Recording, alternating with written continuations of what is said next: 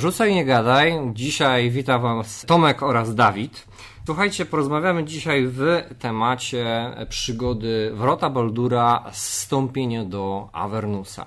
Tak, e, co mogę więcej powiedzieć? Stąpienie do Avernusa. Bardzo ciekawa nazwa i tutaj uwaga na spoilery, bo tytuł już jest spoilerem, a my będziemy też opowiadać mocno o fabule, o tym, co jest w książce, o, to, o tym, co jest w przygodzie i będziemy spoilerować. Dokładnie tak, nie będziemy się tego bali w żadnym wypadku. Chcemy dokonać pewnej recenzji tego produktu. Ja tylko napomknę, że będziemy recenzować produkt, który został wydany w języku angielskim.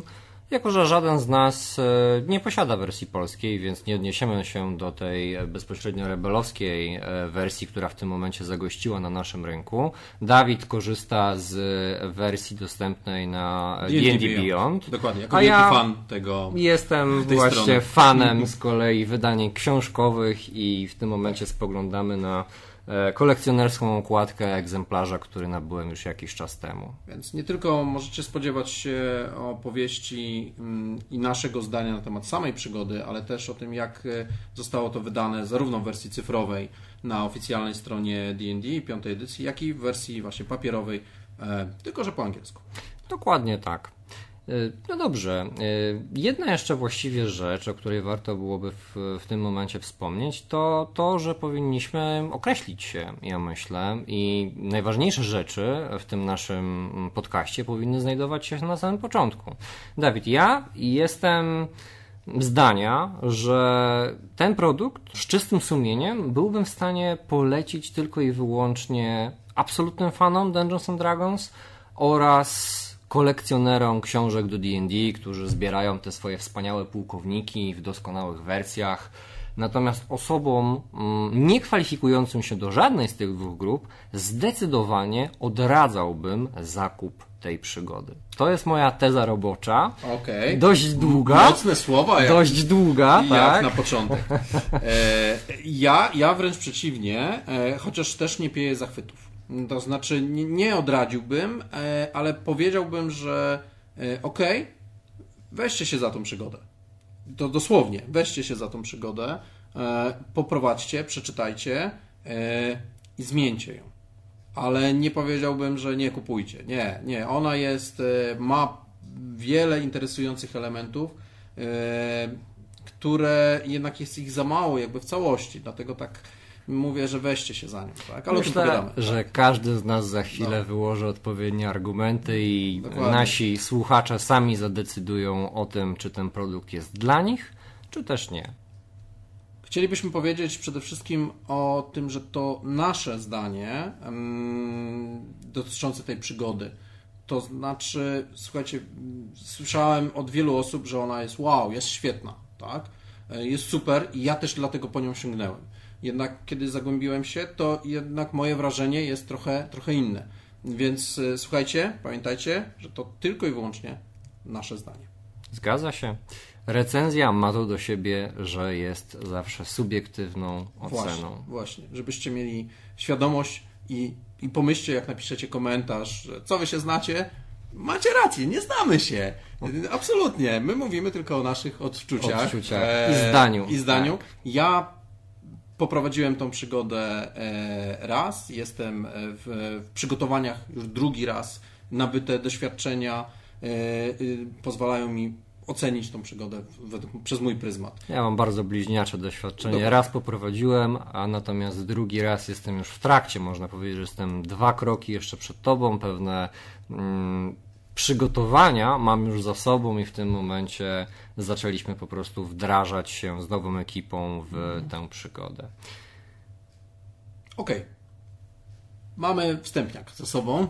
E, to ci fani, którzy zapisują później w komentarzach, tak, co, co ale, o której minucie jest, to jest idealne. Ale, ale zanim, zanim powiedziałbym jeszcze przejdziemy do tego mięsa, o którym już widzę, no. że gotujesz się A, do, tak, do rozpoczęcia e, rozmowy, to proponowałbym porozmawiać troszeczkę jeszcze o wydaniu fizycznym. E, I cyfrowym. I cyfrowym, tak, zdecydowanie. Super. Ja myślę, że okładka, która nie jest w wersji kolekcjonerskiej, przedstawiająca Zariel, e, jak, jak straciła W trakcie miecz. tego momentu, kiedy ona go tam traci ściga, rękę, tak, tak, mhm. e, straciła miecz, leci, upadły anioł, o wiele bardziej do mnie przemawia e, niż rzeczywiście w wersji kolekcjonerskiej, gdzie jest po prostu symbol e, Bala, tak, tak. dokładnie. Ciemna okładka, czaszka, krwawe łzy naokoło. No, no fajnie, ale nie odnosi się to do charakteru e, tego, co jest w środku. Z drugiej strony na samym e, z tyłu mamy Zariel, już jako upadłą Anielicę. e, anielicę e, rządzącą, no właśnie, uwaga, spoilery. Pierwszą wersją, Tak, pierwszą, pierwszą częścią Avernusa. Ale to też, tak. to też nie jest e, w pełni super ekstra rysunek, tylko bardziej witraż, mam takie wrażenie. Takie, takie moje. Ja, ja to sobie zobaczyłem. Powiedziałem ci, Tomek, no fajne. Fajne, tak? No, no okładka... Nie, Wyróżnia się, będzie do kolekcji, wydałeś pieniądze, to masz, tak? No, dokładnie. Będzie leżało na półce, mm, czarne, czerwone litery. No, Okej, okej, okej, Grzbiet masz. wygląda całkiem nieźle. Szycie, powiem Wam szczerze, że yy, miałem wątpliwości, bo w momencie, kiedy o właśnie otworzysz, Tu, to zacząłem się tak. zastanawiać, czy podręcznik w pewnym momencie nie zacznie mi się po prostu gdzieś tutaj, wiesz, rozwalać, trochę roz, rozstępować, ale na razie wytrzymuje. To jest oczywiście yy, podręcznik do przygody, więc zakładamy, że on nie będzie leżał na półce, tylko że jednak będzie używany. Ja wiem, ja wiem. To jest edycja kolekcjonerska. Kolekcjonerska nie 20 powinna być, powinna być półce, maksymalne do czytania tak. i, i koniec. Naturalnie. Tak? No. E, Ale masz rację. Podręczniki są po to, żeby je czytać. Szczególnie przygody są narażone na częste przeglądanie, częste otwieranie. My Pierwszy, drugi, trzeci, piąty, setny raz przeglądasz e, ten podręcznik. Oczekujemy, że on będzie wytrzymały, że będzie nie rozleci nam się w rękach, tak jak, jak, jak stare podręczniki, e, które wy, były wydawane gdzieś tam w Polsce. Przypominam Wilkołak na przykład. Po jednym czytaniu się już rozpadł.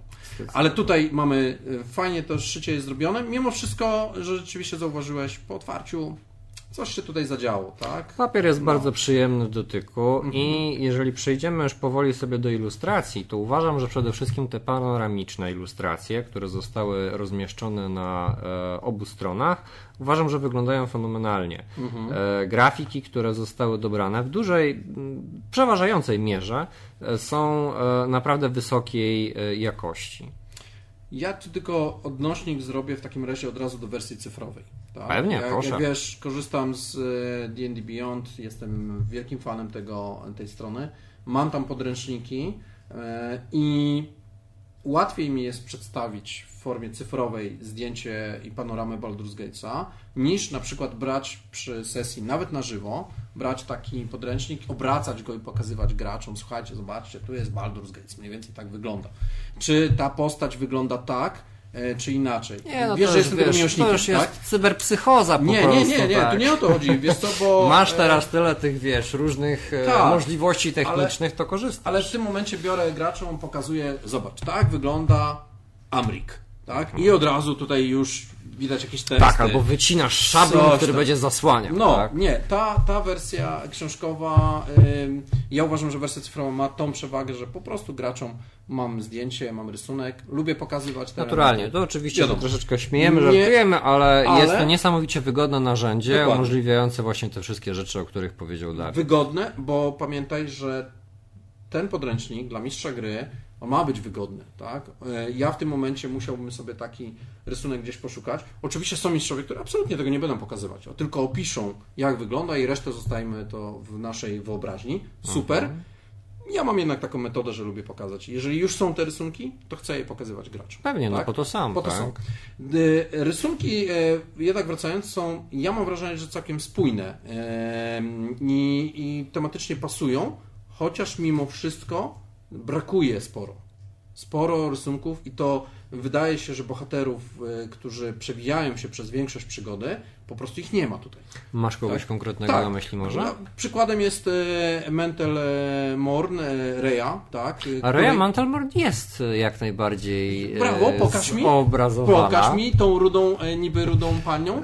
Ta ruda chętnie, pani- Chętnie powie, powiedz mi na Teraz, której teraz tak, na wyrywki, No. to A, nie na wyrywki, powiem, no bo właśnie. nagrywamy, No. ale są dwie jej grafiki. Mhm. Jedna jej grafika przedstawia samą postać, taką można powiedzieć do pokazania, a druga, idę o zakład, że znajduje się w tym podręczniku, o właśnie, znalazłeś w e, dodatku, I appendixie na samym końcu, a druga e, ilustracja przedstawia ją w trakcie, zdaje się, że opuszczania pochłej latarni. Okej. E, gdzie natrafia na bohaterów i tam jest trochę akcji. Ja kojarzę więc aż dwie grafiki, gdzie mamy zobrazowaną tą postać, ba, mamy podkreśloną właśnie e, jej e, pochodzenie, tak? I, I to wszystko, no, no jest. Tak sobie sam podłożyłem kłodę pod nogę, ale to trochę specjalnie, bo e, zobaczcie, że podręcznik jednak e, można ogarnąć jednym spojrzeniem. Tak? Wersja cyfrowa, mimo że ma wiele zalet, to e, ogarnięcie jej takim pierwszym jakby jest niemożliwe. Po prostu nie da się ogarnąć e, 300 prawie tam 250 stron, tak? E, wersję mm, papierową jak najbardziej. Mogę szybko przekartkować, zobaczyć, przeszukać.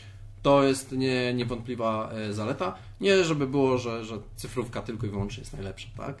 E, tak, masz rację. E, tylko zauważ, że jak przy innych postaciach, gdzieś one są pokazane, są statystyki, z od razu widać, e, to reje trzeba poszukać sobie na samym końcu. Po prostu, tak? Ale też nie No ma informacji. właśnie, o ale skoro zacząłeś już e, właściwie ten wątek, no to mm, z tym dostępem do informacji, przynajmniej w tej wersji książkowej, jest dość ciężko. E, W momencie, w którym chciałbym prowadzić go na wydaniu fizycznym tą przygodę, tak, czyli przychodzę faktycznie z książką, rozkładam ją sobie, to ten podręcznik musiałby być pooznaczany albo jakimiś dodatkowymi przypisami, glosami na bokach, albo jakimiś odpowiednimi Zakładkami, wiesz, zakładkami, tak, fiszkami, tak. tak, co, gdzie, na jakiej mam stronie. Ale dlaczego o tym mówię? No dlatego, że część statystyk, które zostały przypisane bohaterom, znajduje się w środku przygody, a nie ma ich niestety w żadnym dodatku na końcu. W związku z czym, jeżeli chcemy statystyk jakiegoś konkretnego bohatera, to niestety jesteśmy zmuszeni poznać konkretną stronę, na której znajduje się ustęp i przypis do tego bohatera, jego stat block. To jest jednocześnie, powiem Ci, i, i wadą, i zaletą. I pokazuje, Zaletą, to ciekawe. E, właśnie, i pokazuje jednocześnie, w jakim kierunku idzie w ogóle ta przygoda. Tak? Bo po pierwsze, te statystyki są rzeczywiście po kolei umiejscowione i to jest z jednej strony ciekawe, to jest zaleta, bo ja czytając podręcznik i idąc, uwaga, idąc zgodnie z przygodą, tak? I że bohaterowie trafiają na księżną, pach, jej statystyki. E, I mam, mam opis. Ale jeżeli tylko drużyna miałaby ją spotkać gdzieś w zupełnie innym miejscu niż jest to zaplanowane. W przygodzie. W przygodzie, tak. Miałaby zobaczyć e, jakąś postać w zupełnie innym e, e, sytuacji, która może być wymuszona przez samych graczy, no to już jest wada. Tak? No jest I- to zdecydowana no właśnie, wada, tak. Właśnie, to jest to, co mówisz, że rzeczywiście powinno być gdzieś to raczej w jednym miejscu, na końcu. Ja wtedy sobie, nie wiem, alfabetycznie, po kolei szukam. Tak, dokładnie. Masz nie- dodatek, postacie, czy najważniejsze Tak. postacie tej przygody, te, które y, gdzieś tam po prostu mm, są istotne z punktu widzenia rozwoju fabuły. Być może autor przewidział tego scenariusza, że może dojść do walki, albo jest potrzebny jakiś test, nie wiem, skradania, czy, czy spostrzegawczości, cokolwiek. To mam to po prostu alfabetycznie na samym końcu, a w samym tekście mnie osobiście wystarczyłby tylko i wyłącznie po prostu odnośnik do tego, gdzie mam tej informacji szukać. Bo jeżeli samego stat bloka mam szukać po całym podręczniku, no to to ewidentnie nie jest dobre planowanie. Dokładnie. Ale y, trochę też mówię o tej przygodzie. Y, jest i tak jest, pamiętasz, rozmawialiśmy chwilę, jest tak skonstruowana, że jest trochę taka y, liniowa. To, to nie jest kolej, taka bezczelna kolej, ale jest mimo wszystko ta liniowość. I zobacz, że dla mnie dużą zaletą jest w podręczniku opisanie na przykład na początku rozdziałów poszczególnych em, jakby trochę lokacji czy też wydarzeń. Sięgnijmy dla, dla przykładu, żeby, żeby tutaj nie być gołosłownym. To na początek E, właśnie, już proponuję. sobie tutaj Mhm. o, mamy w ogóle mm, podział na pięć e, rozdziałów, które opisują, co będzie w poszczególnych rozdziałach. To jest jeden etap, ale każdy rozdział dodatkowo Ma ma dodatkowo plan wydarzeń, Plan które wydarzeń. Dla początkujących mistrzów gry jednym okiem spoglądasz, co się może wydarzyć. Co nie, może, nie musi, e, co, do czego muszę się przygotować. Super. Ja Dla- nawet nie powiedziałbym, wiesz, że to jest dla początkujących. Właśnie. Ja jako użytkownik tego tekstu, nie zapominajmy, Mhm. że scenariusz do gier RPG jest jednak tekstem użytkowym, ja wymagam, Mhm. żeby on na początku swojego rozdziału miał dla mnie przygotowane streszczenia, a najlepiej, tak jak zostało tutaj to zaprezentowane, Właśnie. właśnie jakiś plan wydarzeń, żebym wiedział czego się spodziewać, nie a nie, treści, żeby tylko- poznawać przygodę w trakcie. Mhm. To pozwoli ci, y, nawet nie spis treści, tylko konkretnie parę zdań na temat konkretnie. I ja sobie nie przypominam, żeby to było. y, W, now- w nowszych podręcznikach jest, ale w tych starszych przygodach y, Rise of Tiamat czy Heart of the Dragon tego nie było. Jak Nie ma pamiętam. tego. Nie ma. Myślę, że mają teraz taką. Taką linię produkcyjną, że tak powiem, tak? I, I też zauważyli, że to jest przydatne. No właśnie, no to skoro już zaczęliśmy o linii produkcyjnej, to może się odniesiemy wobec tego do, do mięsa, Eee. czyli do samej przygody. Słuchajcie, w tym momencie e, rozpoczynamy już tą część spoilerową, a więc 3, 2, 1 i zaczynamy rozmawiać o tym, co znajduje się we wnętrzu przygody. O czym jest w ogóle ta przygoda? Jak myślisz, Tomek? To jest trudne pytanie. No to jest bardzo podchwytliwe pytanie. E, Wydaje mi się, że idąc za mm, tym, co jest napisane na samym początku, grupa naszych bohaterów, mm, poszukiwaczy przygód, wstępuje do piekła po to, aby, no właśnie, I tu jest największa wada tego podręcznika, uważam. Tytuł.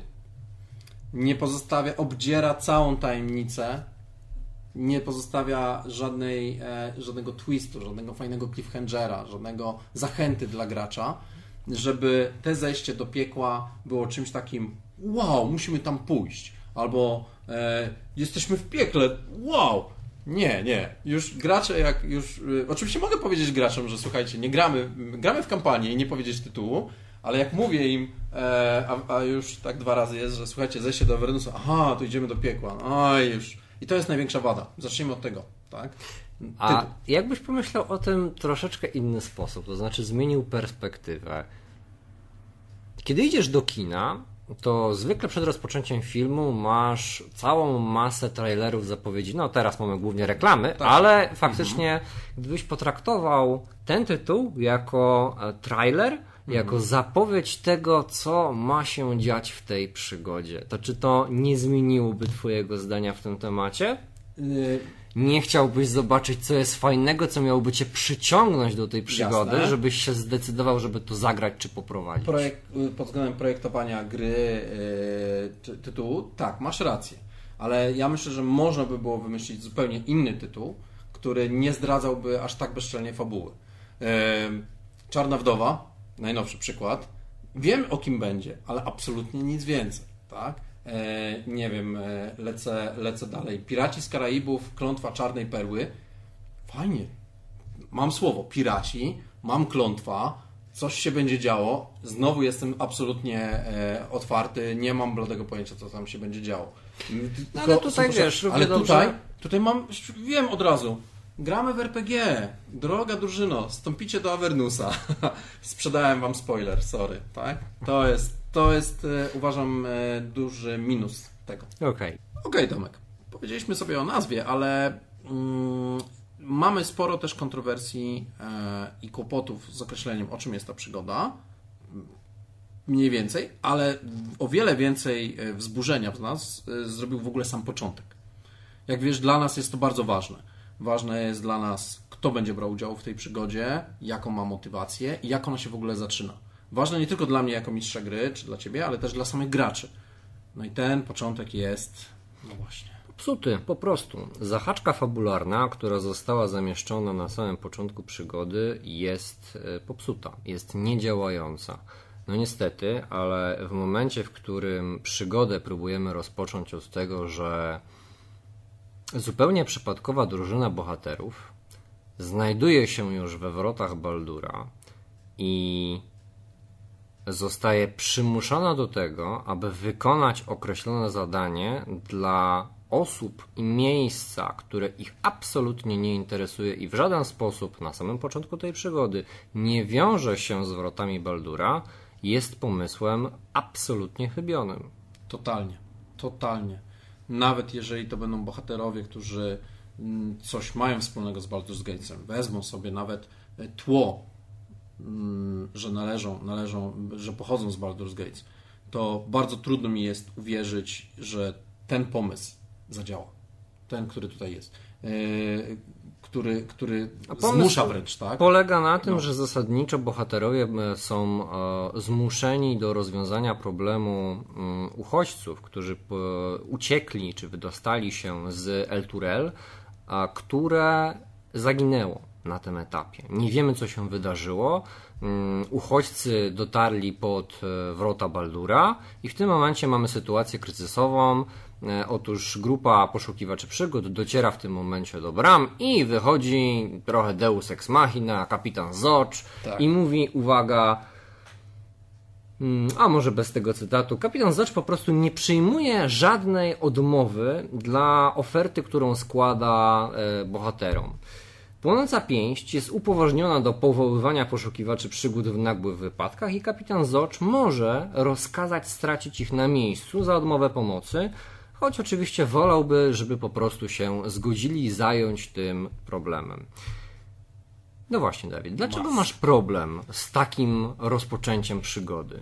Gracze, ani ja jako mistrz gry nie lubię nikogo do nikogo zmuszać, bo to jest, to jest zmuszanie, tutaj nie ma żadnej zahaczki fabularnej. Tutaj aż się prosi, żeby coś z tym zrobić. To musi być współpraca. Żaden z graczy, który ma przyłożony pistolet do głowy, w cudzysłowie oczywiście, nie będzie chciał eksplorować tego wątku, a będzie robił wszystko, żeby zabrać ten pistolet. Więc mm, to, że Zocz może zabić bohaterów, nie zgodzą się, wysyła, tam jest później to opisane, że wysyła za nimi swój oddział, żeby znowu ich zmusić. No właśnie, to jest bardzo interesujące, bo kilka stron dalej, na stronie 16 dostajemy kolejny ustęp, który mówi tak. Zocz ma szpiegów, którzy na bieżąco informują go o postępach bohaterów. Jeżeli bohaterowie nie odwiedzą tawerny Elfia Pieśń w ciągu 48 godzin od otrzymania rozkazów, to Zocz wysyła za nimi oddział sześciu weteranów płonącej pięści i w dodatku jeszcze jedną płomienną czaszkę. I zmusza ich do tego, aby mm, ten oddział odeskortował bohaterów do tawerny, albo może ich zabić na miejscu, a konkretnie każdego bohatera, który odmówi wykonania tego rozkazu. I uwaga, jeżeli bohaterowie pokonają tych żołnierzy, albo nawet uciekną przed nimi, to Zocz jest tak na nich zacięty, że mobilizuje jeszcze dwa kolejne oddziały i wysyła ich, żeby na nich zapolować. Kiwam, kiwam głową, e, po raz kolejny to słyszę, to jest taka głupota. Ale wiesz e, co, bo nawet wiesz, z takiej mm, perspektywy zarządzania zasobami. Mamy zdesperowanego kapitana, który rekrutuje, który rekrutuje tak. do wykonania swojego problemu czterech przypadkowych poszukiwaczy przygód, awanturników. I nagle się okazuje, że gdyby awanturnicy nie chcieli tego zadania wykonać, -hmm to on ma jeszcze sześciu weteranów, którzy są gotowi pobić naszych awanturników, jakąś tam bestię i jeszcze ewentualnie dwa kolejne oddziały, które będą biegać za nimi po całym mieście, zamiast zajmować się tym cholernym kryzysem, który znajduje się w tym momencie u bram e, wrót Baldura. Po co, po co mu bohaterowie? Niech wyśle tych sześciu weteranów, niech się tym zajmie. Dokładnie. No i wtedy, tylko wtedy co? Koniec przygody, Koniec tak? przygody. Właśnie, e, jak jeszcze to czytam na głos, bo, bo co innego czytanie sobie gdzieś tam dla siebie, to mówisz to na głos, brzmi to absurdalnie, absurdalnie. I niestety wtrącę od razu i, i nie wiem, jakie Tomek masz na ten temat zdanie, że takich drobnych absurdów tutaj e, jest w tej przygodzie? Jest tak? więcej. Jest tak, zdecydowanie. Więcej, tak. Słuchajcie, chcieliśmy Wam powiedzieć, że już na samym dzień dobry tylko chyba bezrefleksyjny mistrz gry, bezrefleksyjni gracze, gracze tak. dadzą się zrobić na, na ten numer w, tym stylu. Słyszałem kilka sesji prowadzonych przez inne osoby na, na YouTubie prowadzących tą przygodę i na szczęście nie było tam aż tego, aż w ten sposób zrobione. Były tam rozmowy, tak jak, jak w podręczniku, ale zawsze to wyglądało troszkę inaczej. Nie tak na zasadzie tak nachalnie, z pistoletem do głowy. Jedną sesję, którą słyszałem i ale tam wyraźnie usłyszałem, było tak, było czuć, że mistrz gry umówił się z graczami, słuchajcie, to jest przygoda i idźcie w tym kierunku, nagrywamy tą sesję. Przygoda tędy, I tak, te, przygoda tędy, e, bo i poprowadził to idealnie, tak jak jest w tym podręczniku, odgrywając też e, Zodża bardzo fajnie. E, No jest trochę po drodze tych niekonsekwencji i Jest. pewnie kilka z nich wypunktujemy, ale to nie tak, że będziemy się rozwodzić nad całą przygodą i analizować ją scena Nie, po to scenie. nie jest cel tej rozmowy, tak, od razu. Tylko chcemy Wam zaznaczyć, że czytając tą przygodę, mm, nie podchodźcie do niej tak zupełnie bezrefleksyjnie. Pomyślcie, zastanówcie się i wcielcie się mistrzowie gry w rolę graczy, jak to z drugiej strony, i w ogóle pomyślcie no, taką lekką logiką. Na szczęście jest osoba, która też zrobi to, za nas. To prawda. I tutaj warto wspomnieć o e, Justinie Aleksandrze z prowadzącego bloga The Alexandrian. Mam wrażenie, że w Polsce on wkrótce będzie e, świetnie rozpoznawalną figurą dzięki temu, Tak. jaką pracę wykonał. Przy przerabianiu tej wersji, podstawowej wersji Vanilla, jak to lubię mówić, tego scenariusza i doprowadzając ją do tego, jak ten scenariusz powinien wyglądać w momencie, kiedy trafił do sprzedaży. Ja osobiście mam wrażenie, że cały zespół, który jest wymieniony tutaj No, na pierwszych tych- stronach tych autorów jest autorów, prawda, Chyba tam tej z 10 fabuły, czy nawet więcej. Niby jest koordynator, ale jakoś zabrakło go chyba. Poczekaj, raz, dwa, trzy, cztery, pięć, sześć, siedem, osiem, dziewięć, dziesięć. Mm, Nie, no oczywiście. z 20.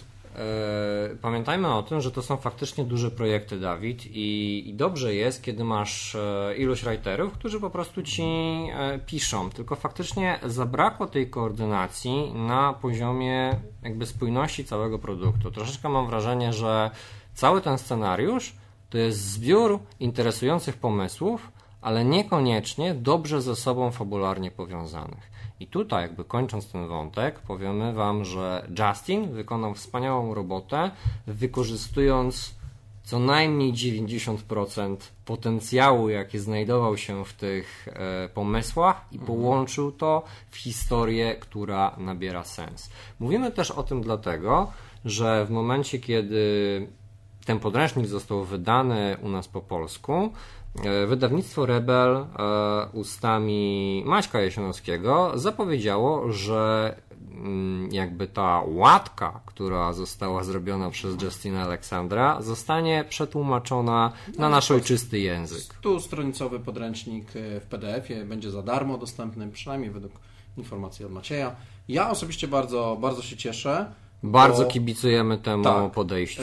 To jest świetne, bo zobaczcie, że Rebel, mm, wydawnictwo Rebel także nie podeszło chyba tak bezrefleksyjnie do tego podręcznika. Zdają sobie sprawę, co jest i przeczytali go i nie tylko go przetłumaczyli, ale się wpadli na świetny pomysł. Słuchajcie, jest Justin, y, pokażmy jak można to zrobić trochę inaczej też, tak? Jak, jak można zastanowić się nad tą przygodą. Ale dlaczego właściwie o tym mówimy, Dawid? Bo to jest dość istotna kwestia, prawda? Najważniejsza. Najważniejsza, bo motywacja postaci determinuje to, jak, gdzie oni mają iść, co mają robić i dlaczego. Jeżeli tego nie będzie, to Tomek, na moim doświadczeniu prowadziłem tą przygodę. Mam drużynę, która jest w Avernusie, ale te motywacje y, były bardzo słabo określone. Y, Oni się z jednej strony ucieszyli, bo tam mogli dotrzeć, bo Avernus, bo coś innego, inny plan, wyprawa, bo tam jest przygoda, tak? Ale dzięki temu, jak są moc, mocne motywacje, to jeszcze chętniej chce się iść i ratować El Turel, jeszcze chętniej iść do Avernus.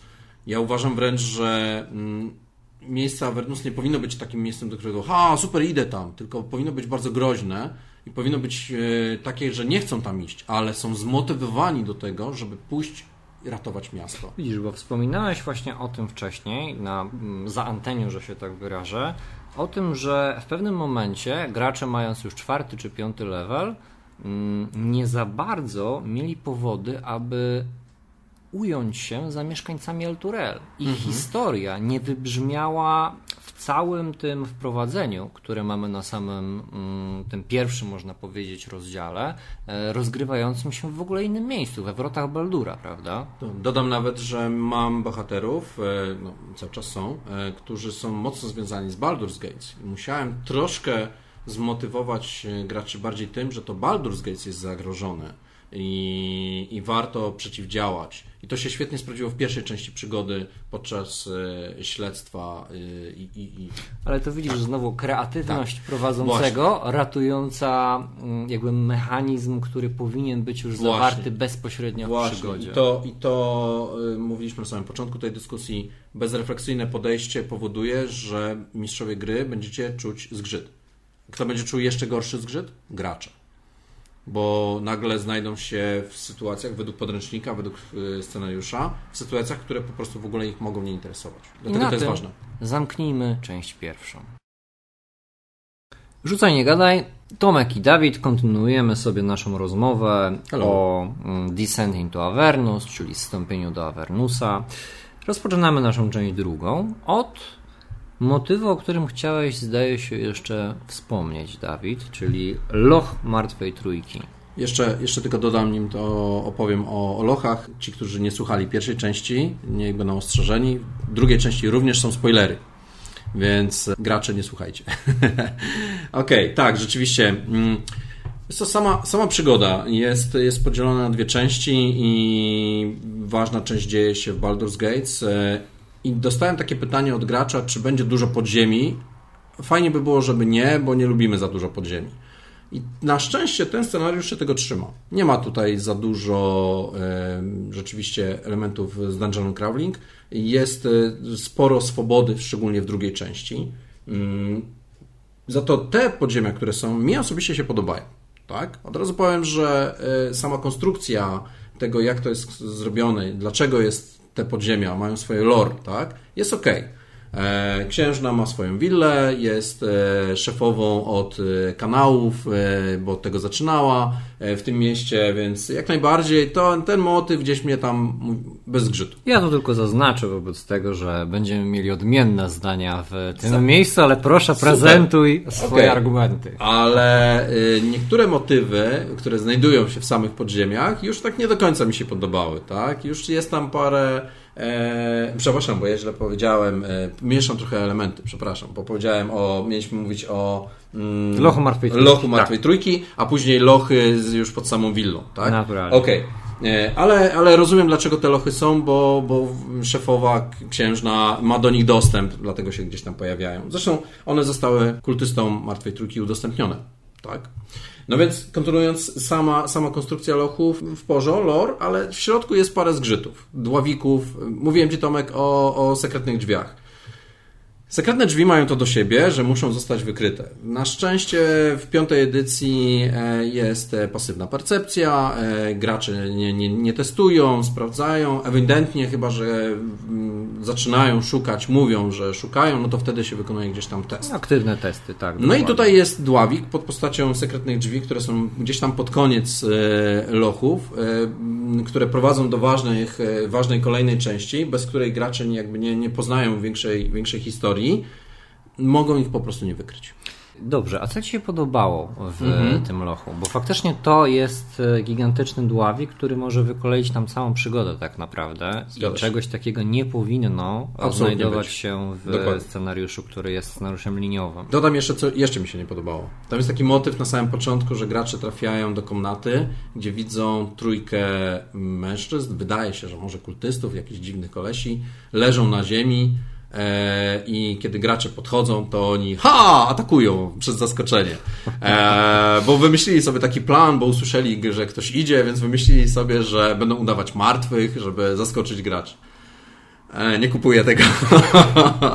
Sorry, ale nie kupiłem tego absolutnie. E, oczywiście, mm, jeżeli tam byli, coś tam robili, to mieli prawo usłyszeć. Gracze, jeżeli nie zachowują się cicho, nie idą, nie deklarują, że, że się skradają, jak najbardziej można się przygotować, zaskoczyć graczy, ale pom- sam pomysł udawania martwego i atakowania nagle nie, nie, nie, nie biorę tego.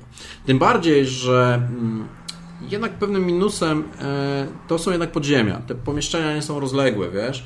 Ja tutaj często odgrywałem to w formie po prostu walki w, w teatrze umysłu, tak? Nie, nie, nie robiłem mapki, nie pokazywałem, bo ona po prostu nie przynosiła nic konkretnego. Zwykłe pomieszczenie, cztery kratki na cztery, jak dobrze pamiętam, i, i, i w której tłoczą się siedem postaci, czterech graczy plus trzech. Zupełnie, zupełnie nie ma sensu. No, muszę, tak? muszę przyznać, że bardzo dobrze ci idzie prezentowanie argumentów, które sobie przygotowałem i generalnie prezentowanie tej mojej. Dobrze, ale co mi się, co mi się dalej? Co mi się podobało? Tak, Podobało co ci mi się podobało? Właśnie. Podobają mi się e, sami przeciwnicy. Okej. Są fajni. E, to wiesz co, ja prowadziłem wcześniej Rise of Tiamat, pełno kultystów Smoka, tam kilka ich rodzajów. Tutaj też mamy kult, Dostałeś gotowe, gotowe, bloki. dokładnie. Tak. I, I to ym, jest ich sporo, są różnego rodzaju. Mhm. Jakieś wyzwanie dla początkujących graczy. Nie jest to typowy jakiś tam przeciwnik plus 3, plus 4 do ataku i koniec. Coś się tam dzieje, coś tam można zrobić. A tak, jakieś jakiś ten- osobliwości, które zapamiętałeś z tego są ruchu, coś co zwróciło trzech uwagę? głównych e, jakby takich szefów, e, których się spotyka gdzieś tam po kolei. Jeden odprawia rytuał, e, jest tam taka nekromantka. E, Oni też ciekawie są skonstruowani, gdzieś tam do mnie trafiają. Bądź co bądź trójka, martwa trójka, więc trzech szefów e, i poszczególne elementy. Nie dość dynamicznie moja drużyna przeszła przez te podziemia. Nie było to nużące. Nie wiem, czy to jest moja zasługa, zasługa graczy, czy samych podziemi, nie umiem Ci odpowiedzieć, ale w tym, w tym miejscu mi się to bardzo podobało. Bo czasami Dungeon Crawler potrafi być taki nużący. Idziecie korytarzami, opisujecie. Nie, tutaj było ta sama konstrukcja była dość płynnie przeskakiwanie. Gracze sobie fajnie radzili z przeciwnikami, potrafili, e, potrafili wczuć się w te miejsce. Tam jest taki motyw z, gdzieś tam z gazem e, e, utrzymujący się w powietrzu. Tak, Nie, zagrożenie Ja, ja wiem, że Aleksander tam mocno się z niego em, mocno go analizował pod kątem wysokości, że ten gaz nie powinien, tam czysta fizyka. Ale umówmy się, żaden z nas nie jest symulacjonistą, to Dokładnie. jest jednak Sam potem mi się podobał, bo coś, coś takiego fajnego w tych e, podziemiach e, było, że gracze musieli uważać, już nie wszystkie zaklęcia chcieli rzucać, tak. e, Nie wszystkie zagrożenia były oczywiste, innymi Dokładnie. słowy. Tak? To mi się podobało. Fajnie. Tak? E, liczyłem, nie ma tego w podręczniku, jest tam taki, taka zasada, że gracze idą przez te podziemia i bez względu na to, ile czasu im to zajmie, to trafiając do końcowej komnaty, będą świadkami walki e, jednego z, z Bantham, Wantamburów. Wantampurów, e, tam się pojawi. Ja liczyłem ten czas. Liczyłem czas, który jest potrzebny, więc u mnie nie było Czy nawet poprawnie Wantamperów. Wantamperów. Właśnie rzuciłem O, właśnie. okiem na wymowę. Dokładnie tak. Więc wiesz, jakby ten czas e, nie jest opisany w podręczniku, ale mi się wydaje, że jest ważny, żeby nie było poczucia, że mm, i tak dojdziecie, nieważne czy to wam zajmie godzinę, czy dwie, to coś się tam wydarzy. Bardzo ładnie wyczerpałeś zarówno plusy i minusy, więc ja dodam tylko jedną rzecz zasadniczo do, do tego. Mm, Nawiązując do sytuacji z pojawieniem się jednego z Wantamperów, Mortlocka konkretnie, Tak, o, o, czy nie miałeś wrażenia, że to też jest dławik w momencie, w którym on niespodziewanie zostaje zaatakowany przez jednego z e, kultystów, a- ale on ma jakąś taką wewnętrzną motywację do tego, żeby przyznać się przed bohaterami, którzy nadchodzą, słuchajcie, Moi bracia są winni, ja wykonywałem tylko rozkazy, byłem tępym narzędziem. E, chcę wam to przekazać. Tylko, że sytuacja wygląda tak, że wszystko, co jest w tym lochu, próbuje zabić graczy. Wszystkie te elementy, które. postacie graczy oczywiście. Wszystkie elementy, które wymieniłeś, budują atmosferę zagrożenia. Poza tym nagramy w Dungeons and Dragons. Rzadko bierze się tutaj jakichkolwiek jeńców. I nagle mamy sytuację, gdzie Mm, Jest jakaś walka, ten Morlock na początku też za bardzo nie wie, co chce zrobić, on ich atakuje, a potem ma, wiesz, zacząć krzyczeć do nich, że mam dla was super istotne informacje o dalszej części fabuły i kurczę, a co jeżeli on umrze? E, u mnie zginął. U mnie gracze O! nie byli w ogóle świadkami Właśnie, tego. Tak? I, jak to się potoczyło dalej wobec tego? E, walczyli z e, mordercą Mortlocka, e, znaleźli przy nim parę handoutów, listów, e, informacji. Czyli klasyczne rozwiązanie, klasyczne, tak? Trzy wskazówki gdzieś tam ich poprowadziły e, dalej. Dalej. Tak? Więc e, m, znaleźli też jakby ewidentne, ale nie do końca dowody współpracy właśnie e, związane z willą e, Van Hamperów. Tak? No i znów, dlaczego o tym wspominam? Dlatego, że to rozwiązania, o których ty wspomniałeś, że które wprowadziłeś do tego scenariusza, uważam, że powinny być już bezpośrednio w tym tak. scenariuszu. Więc autorzy, zamiast skupiać się na tym, w jaki sposób zaszachować postacie graczy, ilu przeciwników w jakiejś karnej ekspedycji wysłać za nimi, czy wystawiać list gończy, e, oczywiście w imieniu kapitana Zodża i Płomiennej mm. Pięści. Autorzy powinni skupić się na tym, na rozsianiu tych wskazówek, posuwających to dochodzenie, śledztwo, niech będzie tak dalej. Cały ten wątek do przodu. Niezliczone dyskusje e, z Tobą, Tomek, na, na forach są na temat walki z kultystami, jakiegoś pomysłu. Tutaj został on strasznie spłycony tak? Bo bohaterowie trafiają do, do łaźni, z łaźni trafiają do podziemi i koniec. I tam jest, są kultyści i tak nagle błyskawicznie, wiesz, postacie pierwszo dwulevelowe odkrywają spisek na skalę całego miasta. Nie zgadzam się z tym absolutnie, to powinno, e, powinno trochę inaczej działać, że gracze powinni powoli odkrywać ten spisek, zdobywać świetnie, jest to fajne wprowadzenie tak z grubej rury od razu, na dzień dobry, wiesz, tutaj mamy głównych przeciwników, ale niech oni uciekają, niech się, wiesz, niech e, się przemieszczają, nie stoją tempo, słyszą przecież, co się dzieje, tak, poruszają się, niech gracze zdobywają wskazówki, niech zobaczą cały rozmiar tego kultu, który toczy się w całym Baldur's Gate, a nie jest skupiony tylko wokół tych podziemi, bo takie wrażenie po przeczytaniu tego podręcznika miałem, że kult istnieje, ale tylko w tych podziemiach, więc super, ekstra. To jest Koniec. jedna rzecz, natomiast mój wniosek był mm, jeszcze troszeczkę szerszy, nawet nie to, że on jest jakby skupiony tylko i wyłącznie w tych miejscach, w których mają się pojawić gracze i ich wyciąć, tylko że on jest w ogóle, ten wątek wstawiony i w ogóle całe wrota Baldura są wstawione tylko i wyłącznie po to, żeby była jakaś przygrywka po prostu na sam początek i ostatecznie wepchnąć tu już graczy do tego wątku związanego z, z piekłem, tak? To Tomek, przeskoczmy dalej. Tam jest wątek z Rey. Po tych podziemiach co się dzieje? Pojawia się Ray Mantlemorn, tak? Faktycznie jest sytuacja, w której gracze wychodząc od kolejnego z braci, tak? Mm, ja, tak, przepraszam, śmiało, śmiało. To, bo pamiętam, yy, śmieliśmy się, bo są tam jeszcze kultyści smoka.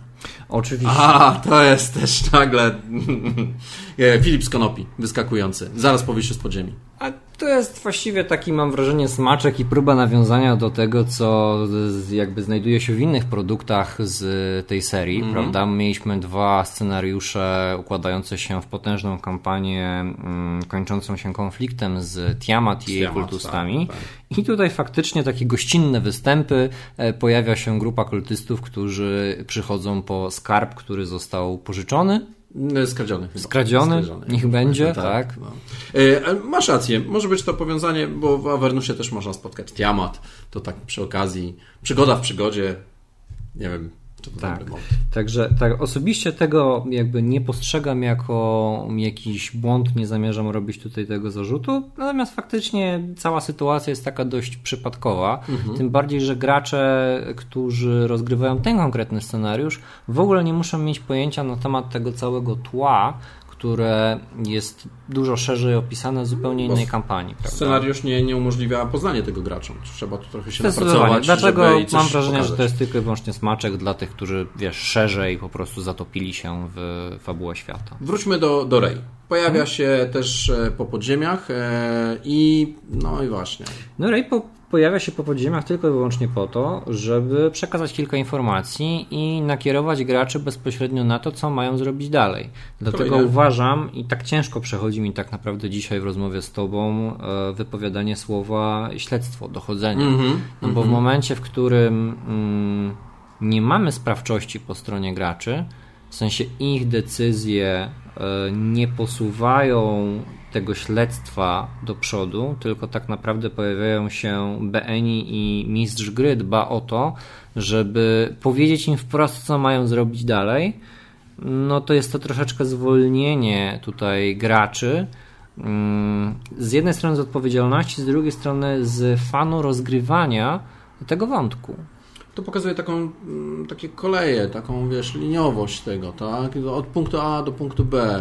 Drodzy gracze nie... Zgoda, ale zauważ, że nie byłoby, ja nie miałbym z tym problemu, gdyby to był scenariusz liniowy, ale gdybym faktycznie, tak jak wspomniałaś na początku, gdyby były porozsiewane w konkretnych miejscach, mhm. te trzy albo więcej różnych wskazówek prowadzących mnie do jakiegoś wątku, tak?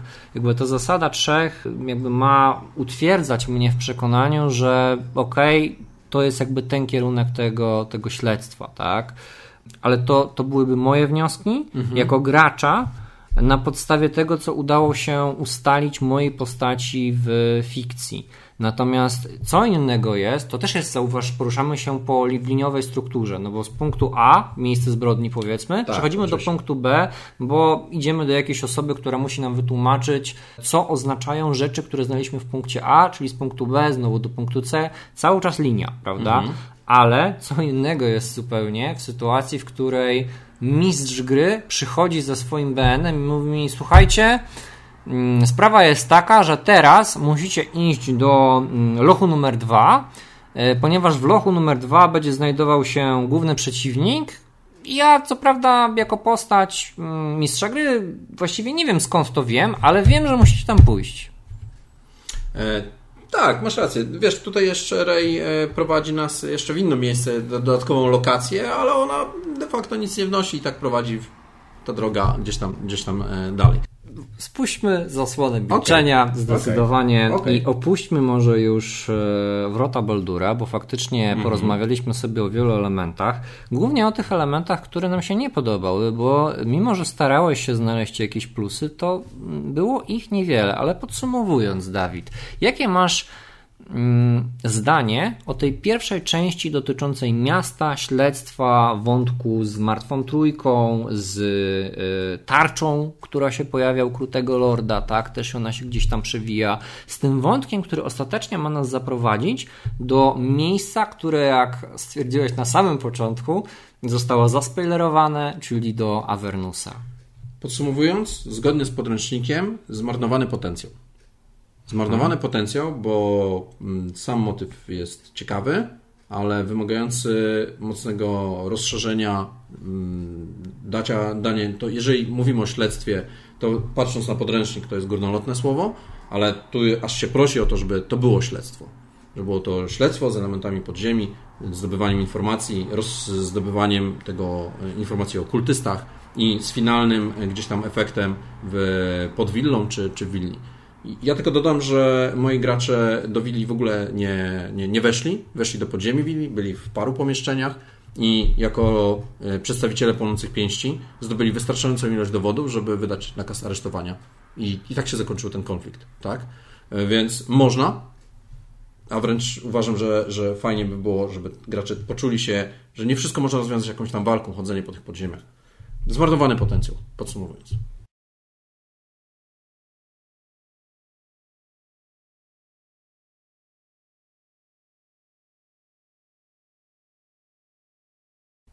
Tym samym rozpoczynamy część trzecią. Rzucaj, nie gadaj. Tomek i Dawid, witamy Was w tej naszej trzeciej części. Dalej omawiamy sobie Descent into Avernus, stąpienie do Avernusa. Oczywiście zapominam zawsze o tej pierwszej części nazwy, czyli Wrota Baldura. Wrota Baldura, tak, tak, tak. E, ale to, to, to nie, że ze złośliwości e, po prostu mm, już jakby przywykłem do samego tego podtytułu. Dodam oczywiście o spoilerach. A, właśnie, oczywiście, Krótko, proszę bardzo. Tak, Disclaimer, Dawid. Tak, oczywiście. Pamiętajcie, że omawiamy przygodę, nie, nie boimy się spoilerów. E, odsłuchując, uważajcie, żeby sobie nie zepsuć zabawy. Dokładnie tak. I w tym momencie, w tej naszej trzeciej części, przenosimy się już bezpośrednio do piekła. Dokładnie. E, zacznę od tego, że sam samo przejście tak, jest dość mało spektakularne. E, powinno być e, takim dość ważnym wydarzeniem w całej tej przygodzie dla, dla, dla graczy. To jest, e, o tym opowiada przygoda, tak? Opiera się tutaj na pomyśle po prostu rzucenia zaklęcia zmiana planów i koniec, tak? I, i moja, mój mały tip, pamiętajcie gracze, mistrzowie gry, że to jest spektakularne. To niech, niech te, te zaklęcie zadziała jakoś super, ekstra, tak? Niech, niech to będzie sceny rodem z Bifrostu, z Marvela, gracze się przenoszą. No niech będzie to naprawdę coś, co zapamiętają. Żeby nie wyglądało tak jak w książce. Czyli sytuacja, w której gracze po locie gryfami bodajże, tak, do Tak. wieży czarodzieja Traxigora, mówi, że średnio akurat przypadła do twojego gustu. E, W ogóle motyw e, dwóch arcymagów e, i podróżujących między nimi graczami jest e, cokolwiek, nie wiem, kolokwialnie mówiąc, jakiś śmieszny, tak? No bo jest e, w ostoi wiedzy magicznej, Candlekeep, tak? Jest arcymag, e, który, mm, arcymagini, która mówi jest, pomogłabym wam, ale nie mogę, bo tu są tarcze, tak? Bo tu są osłony magiczne, tu nie wolno rzucać zaklęć. Świetnie, to wyjdźmy przed bramę. No, no śmiech na sali, tak? te No, ale, ale jest, wiecie co, ale jest e, inny e, koleś, e, inny arcyma, który rzuci to bez problemu Tylko i wiecie co, wsiadajcie na gryfy i sobie tak. polećcie. Świetnie. Nie mam absolutnie bladego pojęcia, co stało, co autorzy mieli tutaj na celu, co oni chcieli zrobić, że sama podróż na gryfach jest, żeby była fascynująca, ale w jednej strony w podręczniku sprowadza się do jednego zdania, więc jakby też, też zabrakło... Wsiedliście, wylecieliście, I jesteście. jesteście. E, pokazanie, pokazanie drugiego arcymaga, który jest e, łasicą, e, bo, bo sobie tak zażyczył. Przeczytacie scenariusz, będziecie wiedzieć o co chodzi, ale też, też jest, no, no okej, nagle motyw, właśnie, motyw kreskówkowy, powiem Ci. Ten motyw jest taki, pojawia się, mamy do czynienia, wiesz... Ale to znowu, ktoś może lubić taki, wiesz, Oczywiście, ale przełamanie. wiesz co? Mhm. To, to powoduje e, taki dysonans. Mm, e, mm, U graczy widziałem takie zdziwione mi- miny. Po pierwsze e, pojawia się Traxigor, który jest łasicą. Po, po drugie pojawia się latający mały słonik, złoty, o złotym kolorze. Jeszcze jak przełknąłem Lulu i słonika, to tak Traxigor e, w moich graczy uderzył na zasadzie takie, w co my właściwie gramy, tak? Jest tu poważnie, tu byli kultyści, tu była krew, walczyliśmy, tu było jakieś śledztwo i nagle wprowadzasz motywy kreskówkowe i ten kreskówka prowadzi nas do Avernusa. Ha, ha, ha. Zupełne przełamanie klimatu. U Ciebie wywołuje to dysonans, w sensie, U graczy że chciałbyś, wywołał, żeby tak. to było mm, no właśnie żeby to było bardziej spójne w tym miejscu, że to przełamanie jakby nastąpiło nie w tym miejscu, co trzeba? W ogóle ja, ja to zrobiłem inaczej, tak? Ale wiesz co, mieliśmy jakby dla jednych to będzie super, dla innych będzie to wada. Dla mnie to, dla moich graczy był to dysonans. W podręczniku zrobili, wprowadzili tych dwóch arcymagów, każdy przekazał coś swojego, coś zrobił. Była jakaś krótka podróż gryfami, jesteście w Avernusie. Koniec, kropka. No dobrze. Ocencie sami. Mm, Moim zdaniem jest to jakiś dysonans taki nieciekawy, tak? I my Trzeba to też zmienić. skorzystajmy z tego e, zaklęcia zmiany planów, przenieśmy się już bezpośrednio do e, Avernusa, no i do pierwszej lokacji oczywiście, w której jesteśmy. Tutaj Mhm. już tylko zaznaczę, że zaczniemy sobie od tego Elturel, tak?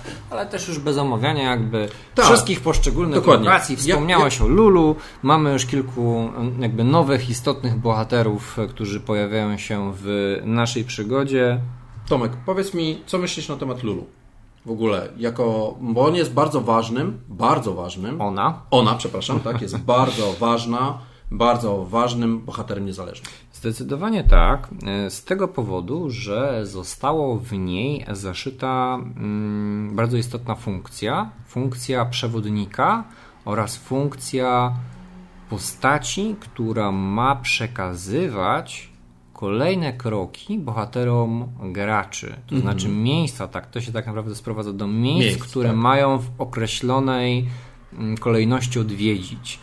O czym mówię, oczywiście nawiązuje do wspomnień, które wracają do Lulu wraz z kolejnym odwiedzonym miejscem. E, Pozwala nam to na taką wędrówkę wstecz do wydarzeń, które rozegrały się wcześniej i zagłębienie się w historię nie samej Lulu, a Zariel, która pozostaje z jednej strony bohaterką, która nie zdążyła jeszcze wybrzmieć, może to też można byłoby zrobić z tego zarzut, ale ona gdzieś się tam mm, jakby w tle przewija. Ona jest oczywiście przedstawiona jako antagonistka, natomiast tak jak ja to zrozumiałem, ma to skłonić nas, prowadzących oraz graczy, do tego, żeby ostatecznie spróbować podjąć tą próbę odkupienia, zmiany mm, jej samego nastawienia, ale tutaj trochę oczywiście wybiegam już e, do przodu. Sam mechanizm wspomnień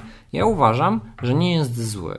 Mhm. Natomiast e, jeżeli chodzi o wykonanie, które zostało zaprezentowane w tej przygodzie, moim zdaniem jest niesamowicie irytujące i takie rozczarowujące, dlatego że w momencie, w którym próbujemy się czegoś dowiedzieć od Lulu, dostajemy informację, że ona nie pamięta, nie wie, nie rozumie, mhm. może jej się coś przypomni, a ostatecznie, kiedy trafiamy na przykład na wzgórze Harumana, tym razem się nie przejęzyczyłem, mhm, to mamy taką sytuację, gdzie właściwie nie wiadomo po co żeśmy tam trafili. Lulu też nie wie po co. Nagle mówi nam, że ona się pomyliła, jest jej bardzo przykro i pojawia się tam mm, porucznik naszej głównej złej i rozpoczyna się znowu jakaś moim zdaniem troszeczkę niepotrzebna walka, z której nic nie wynika, nie ma żadnej stawki.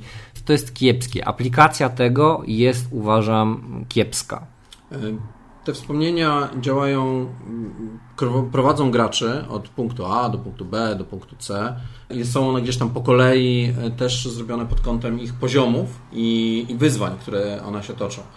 A Avernus, Avernus się aż prosi, żeby to był e, miejsce takiej swobody w działaniach e, graczy żeby nie właśnie tego nie było, wiesz? Żeby oni... Ale ta swoboda, jak widzisz, y, została moim zdaniem skute skutecznie ukrócona w momencie, w którym mamy zapis dotyczący zwiedzania Avernusa i mapy. Mhm. Jest tam powiedziane, że Avernus jest na tyle zmiennym miejscem, tak, czasie, że nie jesteśmy w stanie tak. trafić mhm. za pomocą tej mapy do miejsc, które są na niej zaznaczone. Ja, jak ja to, kiedy to przeczytałem, byłem naprawdę bardzo zaskoczony, bo to troszeczkę jakby nie trzyma się kupy z tym mm, sandboxem, który został zaproponowany mhm. Mm, w tej dalszej części. Tak, bo jest szereg lokacji, które Dokładnie tak, które możemy gdzieś tam trafić i postaci, które możemy mhm. spotkać.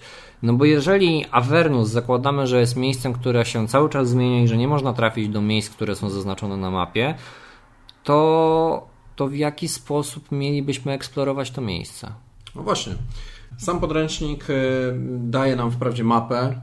Mówiłem Ci o marchewce, super fajna mapa. Mm, gdzieś tam gracze mogą sobie na nią spojrzeć, wprawdzie bez żadnych opisów, ale mapa sugeruje, że mogą, możemy iść gdzie chcemy.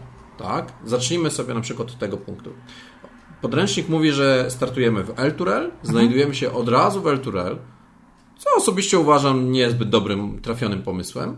E, ale okej, okay, jesteśmy w Elturel, coś się dowiadujemy na temat tego miejsca i później eksplorujemy Avernus, żeby e, próbować uwolnić to miasto według, według tego, co dowiedzieliśmy się wcześniej. I w tym mocno pomaga, próbuje nam pomóc Lulu, która pomaga i jest przewodnikiem od lokacji do lokacji.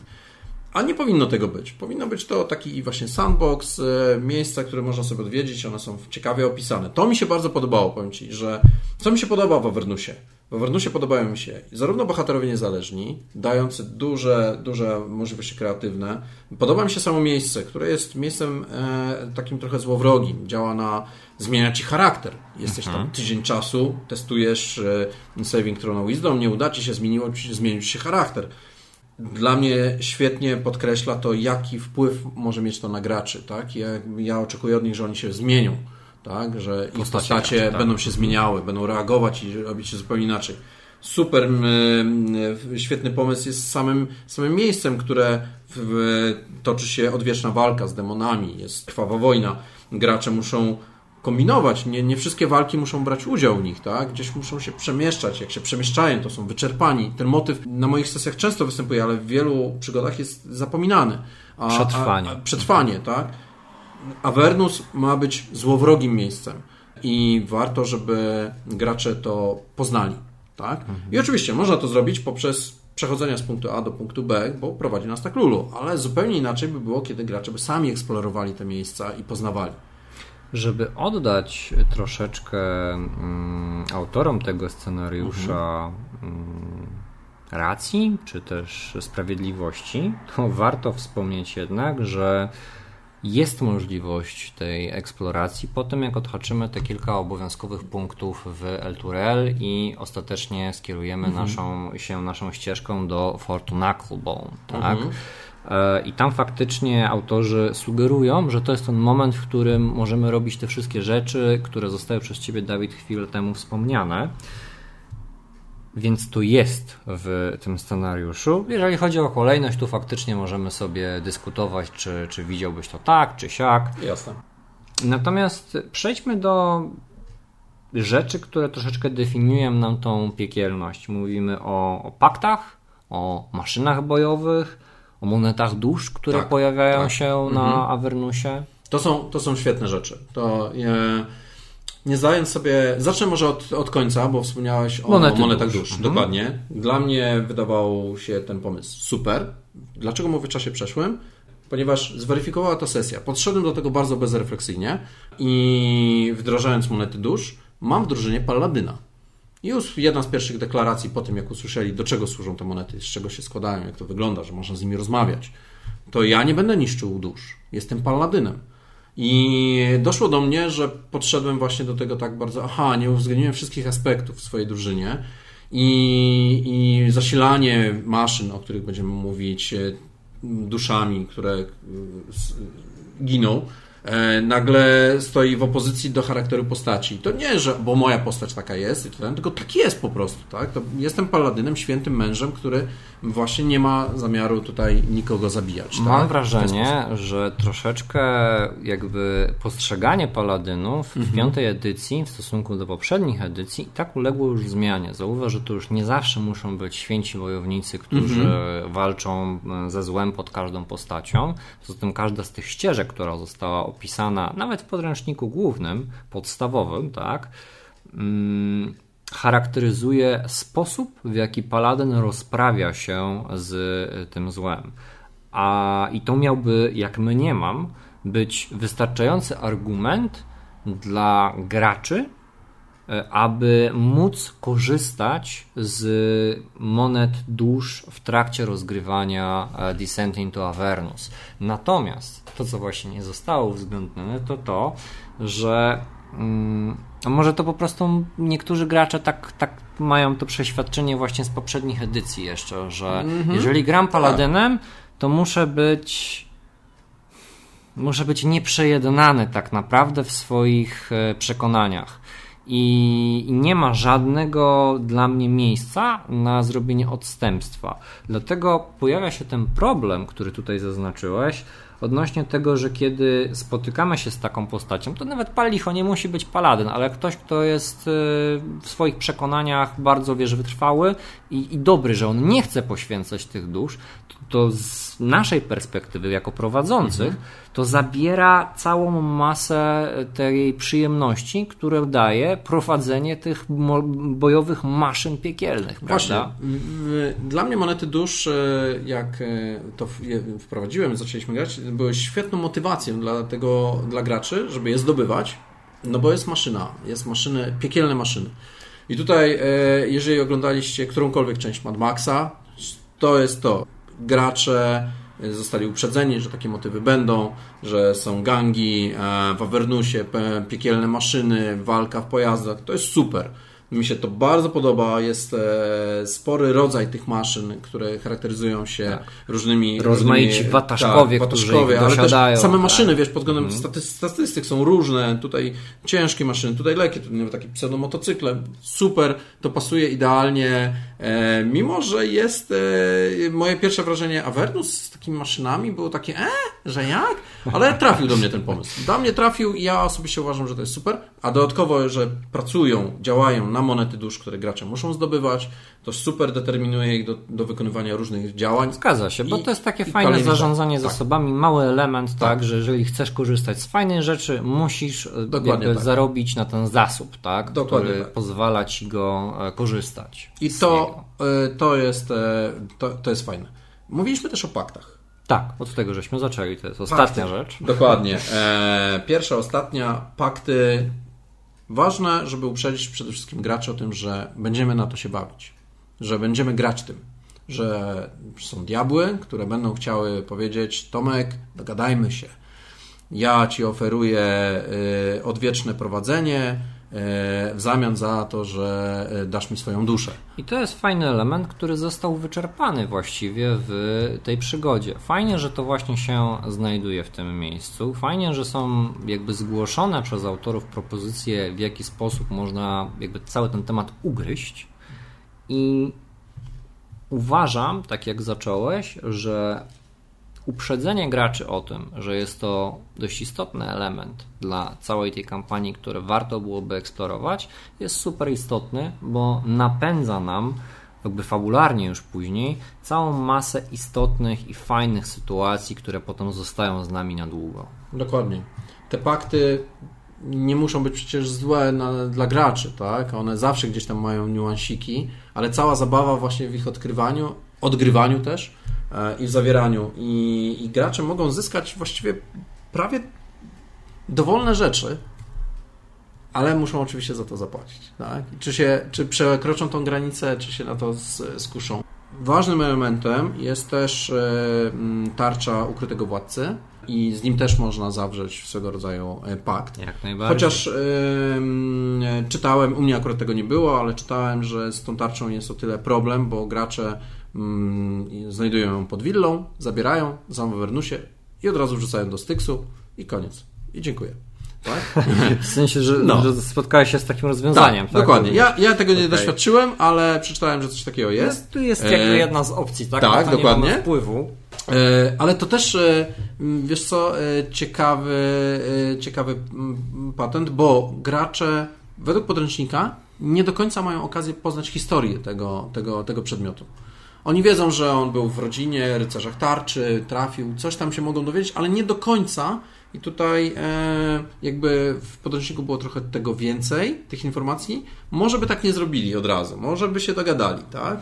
Ale oczywiście... Czyli innymi słowy, uważasz, że akurat ta część mhm. została zbyt słabo wyeksponowana, czyli tak. ma mało miejsca mhm. jakby do czy narzędzi może też nawet do przekazania tych informacji, które zostały w podręczniku zawarte graczom, żeby oni mogli tym pograć. Tak? Dokładnie. Tak? I powiem Ci, dlaczego o tym wspomniałem, bo zarówno historia Lulu, e, śledztwa na początku Baldur's Gates, e, później Avernusa i całej historii Zariel, tak żeby płynnie przejść gdzieś tam do naszego za, za, zakończenia, jak to się kończy, jest w niektórych miejscach absolutnie za mało uwypuklona, za mało powiedziane, gracze nie mają okazji w pełni poznać jakby całej historii, bo ona nie jest opisana w podręczniku. Tak do końca, wiesz? Cała, cała ta historia... Z... A, a jakbyś mógł podać jakiś przykład, czego brakuje? E, Lulu podróżuje przez Avernus e, mhm. przez e, wiele czasu i te mm, jej wspomnienia e, w Forcie Knuckleback, tak, gdzieś tam się odkrywa Megi, e, w Emporium, tak, mhm. to, to są takie drobne elementy, które nie układają się w taką idealną super całość, żeby poznać ich historię, na przykład, tak. Mhm. Mimo, że ona jest bardzo ciekawa, tak, toczy się od lat, przecież niesamowitą ilość czasu e, i, i fajnie by było pokazać graczom tą, tą, tą historię. On, to jest i zaleta, bo to taka trochę skrótowa opowieść. O, to jest chyba dobre słowo, tak według mnie. To jest skrótowa opowieść. Nie w pełni, w pełni poznana. Rozumiem. Dla, I tu dla wielu elementów. Dla tarczy, dla Lulu, dla Zariel, dla, dla, dlatego jest trochę tak mało. Takie moje zdanie. Mimo, ale ta okay. historia jest na tyle ciekawa, że mnie ona zaciekawiła. Ja lubię, y, będę teraz prowadził drugi raz tę przygodę, bo ona jest ciekawa. Ona jest fajna. Niektórzy tak? mówią, że tego typu podejście, które zostało mhm. za, zaprezentowane w tej przygodzie, to jest tak zwana skrzynka z narzędziami. Czyli mhm. mamy kilka fajnych pomysłów, które wrzucamy do jednej przygody, natomiast ty jako prowadzący możesz zdecydować się na uwypuklenie ich w jakikolwiek sposób uważasz za zasadny mhm. i w takiej ilości, jak uważasz za zasadne. Tak? Czyli jeżeli chciałbyś jakby rozciągnąć czy pobawić się tym wątkiem e, ukrytego władcy, tarczy ukrytego władcy, to wtedy jakby interesuje Cię to, no to próbujesz graczy gdzieś tam wciągnąć w tą intrygę, najpierw, nie wiem, prezentując tego naszego ukrytego władcę jako jakiś byt niebiański, mm, który y, prosi ich o uwolnienie, a potem gdzieś tam dalej tą intrygę rozciągasz, rozciągasz tak do, do, do jakiegoś tam interesującego momentu.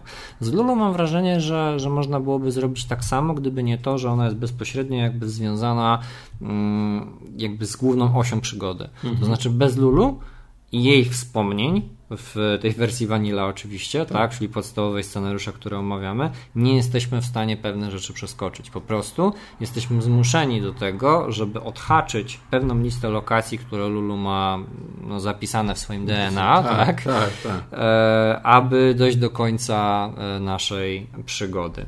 Zanim jeszcze do, do podsumowania i zakończenia, dwie rzeczy nam zostały właściwie. Mm, epickość stawki, o którą toczy się bój. Wiem, że dla Ciebie było to super istotne, jako w ogóle element nie tej, nawet nie tej samej przygody, tak? Mhm. Tylko jako element wyróżniający dla przygód charakteryzujących się, charakteryzujących Dungeons and Dragons po prostu. Jako całą, można powiedzieć, linię wydawniczą. Było to super. Mm, jest istotne, żeby, żeby gdzieś z tej przygody wylewał się dobry pomysł na niesamowitą sytuację i stawkę, o którą toczy się bój.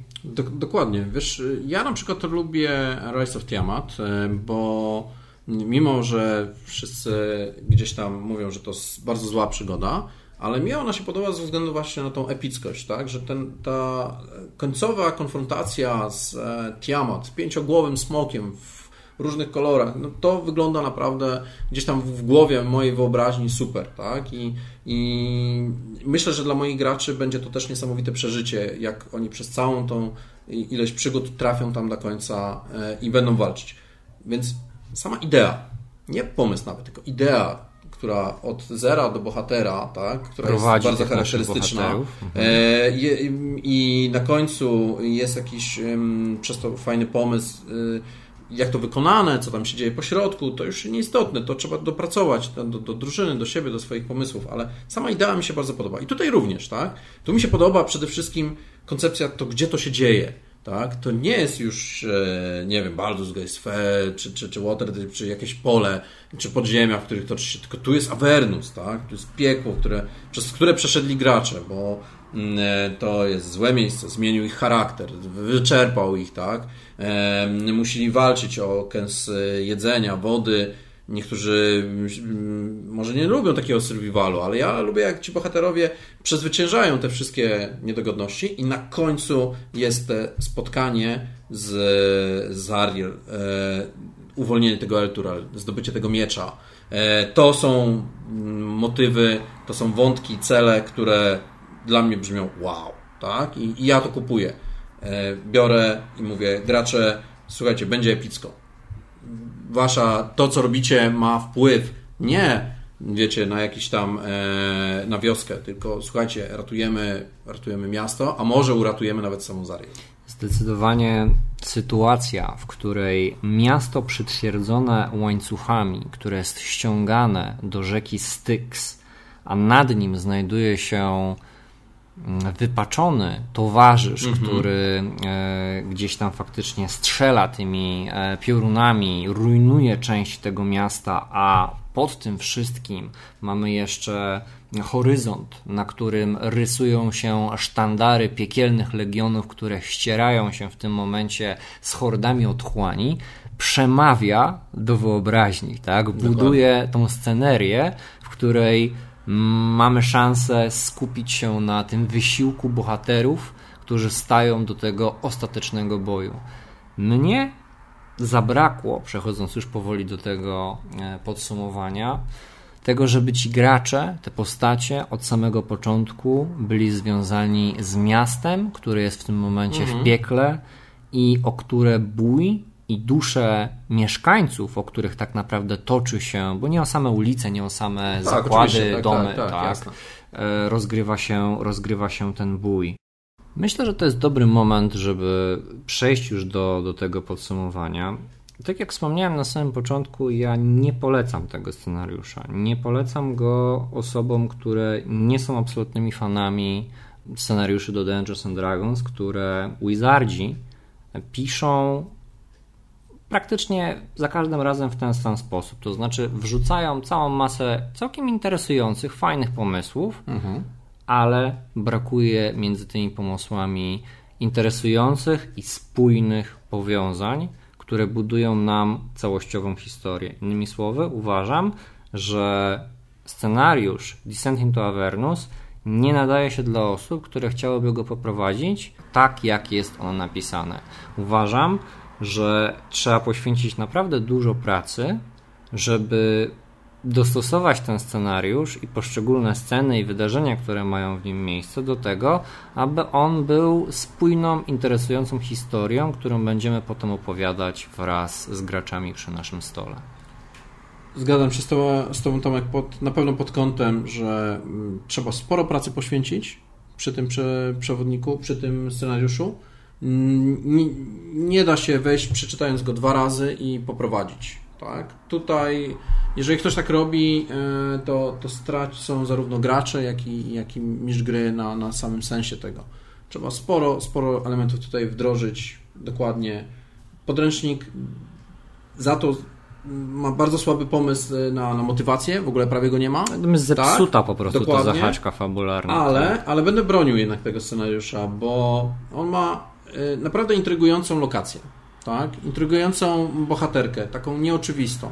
E, wiesz, smok, Mówisz o Lulu? E, nie, mówię o Zariel, tak? Wiesz, oczywiście. E, ale wiesz, tu smoki, tu jakieś demony, tu walka, coś tam, tak? A tutaj Zariel Zariel może jest takim bohaterem, który, właśnie bohaterem, który była bohaterką, upadła i, i na końcu e, można, można coś z tym inaczej, e, coś z tym zrobić. Ten e, presja czasu, Elturel zagłębiająca się w dół, to też uważam, że jest świetne. Mm, e, usłyszałem zarzut, że Avernus jest za długi e, i chyba ty to powiedziałeś, je zaraz rozwiniesz, mam nadzieję, tą myśl. A ja uważam, że tam mm, może jest rozprzestrzenione, bo to jest trochę taki dla mnie sandbox, ale z drugiej strony ta presja czasu nie pozwala graczom o tak swobodnie sobie, wiesz, tutaj chodzenie. Ten Altural się zagłębia, ale pokażmy to graczom. Dobrze, to ja, to ja wobec tego odbiję Aha. jeszcze. Mm, to nie uważasz, że z punktu widzenia jakby samej koncepcji na to, co ma się rozgrywać w tym scenariuszu, mhm. możesz mieć dwie rzeczy. To znaczy, albo masz presję czasu i lecimy odhaczyć kilka lokacji, które są niezbędne do tego, żeby wykonać mhm. zadanie, żeby zdążyć, czy z drugiej strony zauważ, że w tej samej przygodzie, w tym samym miejscu, w tej samej lokacji, tak, mhm. została dodana jakby cała ta część sandboxowa, która mówi: Słuchajcie, Możecie sobie załatwić maszynę, pojeździć, mhm. Nie wiem, pozwiedzać e, różne miejsca, które są w e, Avernusie, powalczyć z rozmaitymi wataszkami o, mm, nie wiem, splendor, który płynie z... Oj, ma, macie bardzo dużo czasu. Tak, tak. Jasne, zgadzam się Wiesz, z tobą. Do czego tak, oczywiście. Dążę. E, jak najbardziej. Ale... Bo to sprawia, że kiedy masz takie dwa elementy, które są mhm. na dwóch różnych tak. biegunach, mhm. tak, że w pewnym momencie albo gracze zapomną o jednym z nich, albo o drugim, tak? Albo będą naprawdę bardzo rozważnie zastanawiać się, gdzie pójść ale żeby oni wiedzieli, gdzie pójść, tak, to trzeba im odpowiednio przemycać odpowiednie wskazówki, mm, motywy. Mhm. Tego oczywiście nie ma tu w podręczniku, tak, ale możemy tak tym zagrać. Lulu może im wspomnieć o nie o jednej lokacji, tylko przypomnieć sobie o, o dwóch i inni gracze zdobywają, nie wiem, w wędrującym emporium dodatkową informację, tak, o jednej z tych lokalizacji, albo nawet o dwóch, już mają dwie, więc muszą się zastanowić, gdzie pójść, co zrobić. Jak do jednej jest dalej, więc potrzebują maszyny, do drugiej jest bliżej, może na piechotę, ale po drodze coś jest, e, coś innego. Można wiele patentów samemu od siebie dodać, tak, i wdrożyć, żeby ten scenariusz był e, ciekawszy bo dla mnie on jest fajny. On jest fajny pod względem, już opowiadałem, miejsca, tego co się dzieje, gdzie się dzieje, gracze i jeżeli mają dobrą motywację, to potrafią z tego scenariusza wyciągnąć naprawdę, naprawdę wiele. Oczywiście ktoś może powiedzieć, że no tak, jesteśmy bohaterami, nieważne co bronimy. Tu w tym przypadku będziemy bronić Elturel, tak? Można tak zrobić. Hejo, przygodo, jestem przed tobą, idę tam i będę ratował Elturel, bo jestem bohaterem bezrefleksyjne podejście do tematu, czy standard grania w Dungeon Dragons, każdy ma swoją opinię. No dobrze, to na sam koniec już. Mhm. Mm, taka, takie ćwiczenie właściwie myślowe myślę, że sobie zrobimy tutaj o, przy, przy samej końcówce. Czy nie uważasz, że jeżeli ten scenariusz wydawany jest przez tak poważną firmę, jaką jest e, Wizards of the Coast, czy on nie powinien być, kurczę, jednak kompletny? Chwila pauzy, bo, bo znasz odpowiedź. Tak, powinien być. Powinien być kompletny. Polecam go. ale wymaga on wiele pracy mistrza gry. Wiele y, researchu, szukania, dobierania, przemyśleń, jak to sobie ułożyć. E, na pewno The Alexandrian jest e, dobrym pomysłem, e, żeby sobie to spojrzeć, bo ktoś odwalił za ciebie sporo roboty jednak i to takiej analitycznej i dobrej. I jak nie, nie wszystko bez, też nie przyjmujcie od Alexandrian, ale warto sobie tam sięgnąć i wyciągnąć wnioski i przyjąć niektóre elementy tak, no ten scenariusz powinien być kompletny. Z drugiej strony, co oznacza kompletny? Czy to oznacza, że będzie miał 600 stron? Tak, dodatkowo nie, on tekstu. nie musi mieć no dla mnie 600 stron. Mhm. Jeżeli, y, to jest oczywiście moje, moje zdanie, mhm. tak, ale uważam, że jeżeli za taki projekt bierze się tak duża, tak poważna firma, posiadająca środki na mhm. zrobienie tego tak jak trzeba, a ostatecznie otrzymujemy scenariusz, który posiada liczne wady, ale fajne pomysły, no to uważam jednak, że, że coś poszło bardzo nie tak, że może nie to, że zostałem oszukany, bo to byłyby chyba zbyt mocne słowa, ale że tego produktu nie mogę nazwać mhm. kompletnym scenariuszem. Bo jeżeli ja kupuję ten scenariusz i dowiaduję się potem w trakcie jego czytania, że ja na własną rękę muszę zrobić jeszcze tyle rzeczy, żeby on w ogóle trzymał się kupy, no to do cholery za co zapłaciłem te pieniądze? No tak. Przecież ideą prowadzenia gotowej przygody jest to, że ograniczasz liczbę przygotowań do tego, żeby po prostu ogarnąć ją i móc poprowadzić w pewnych częściach na kolejnych sesjach. Natomiast mam wrażenie, że tutaj poświęcam znacznie więcej czasu na po pierwsze czytanie, zrozumienie, analizę, a potem jeszcze zaproponowanie jakby wersji, w której to wszystko się zaczyna spinać.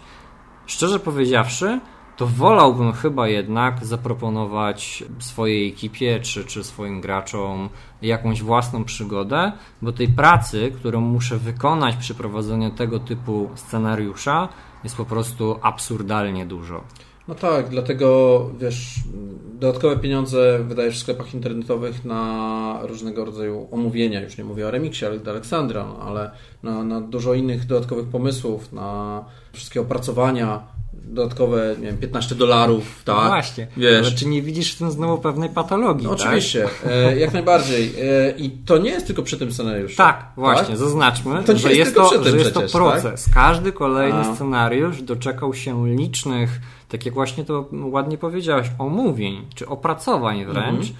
które są komercyjnie udostępnione potem na DMs Guildzie, tak? Ja wiem, że na przykład nasz wspólny kolega Maciek, który prowadzi nam e, kampanię Out of the Abyss, mnie i jeszcze kilku moim znajomym, również korzysta z tego dodatkowego opracowania fanowskiego, które poukładało mu po prostu pewne rzeczy mhm. i jednocześnie ktoś znowu wykonał pracę do tego, żeby poskładać poszczególne wydarzenia, które się rozgrywają w tym scenariuszu w jedną spójną całość.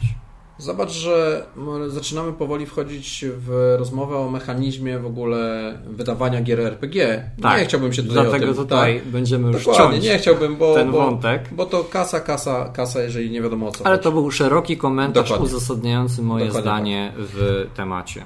Ja polecam Avernusa, bo mimo wszystko te pomysły są na tyle ciekawe, na tyle jest ciekawe ten, te miejsce, na tyle ciekawi są ci bohaterowie, e, przeciwnicy, antagoniści, to są już rzeczy zrobione, że e, mimo, że wymaga to ode mnie dużo pracy dodatkowej, to, to jednak mam tutaj jakiegoś fajnego gotowca. Mam już coś zrobione. No, nie jest tani, ale czy sam bym wpadł na to?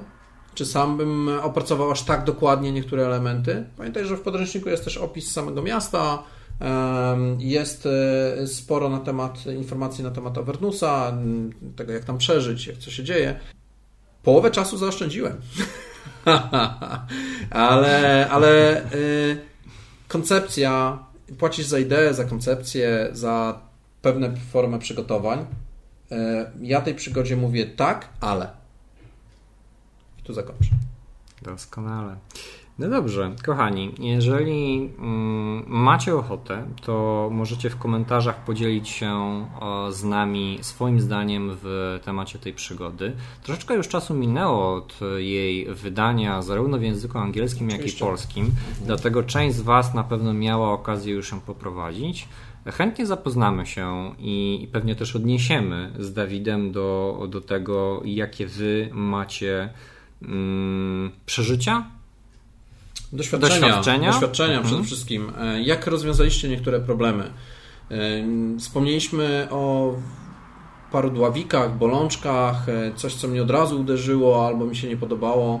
Może macie na to jakiś inny patent, e, czy sekretne drzwi powinny być sekretne, czy po prostu, po prostu otwarte ze strażnikiem. Tak, i mówimy to zupełnie serio, Tak. z tego powodu, że e, jeszcze w, jakby w niedługim czasie sami będziemy tę e, przygodę prowadzić Po raz kolejny, więc dokładnie, warto dokładnie. byłoby gdzieś tam skorzystać z, z, z, z tych uwag czy rozwiązań, które macie, tak?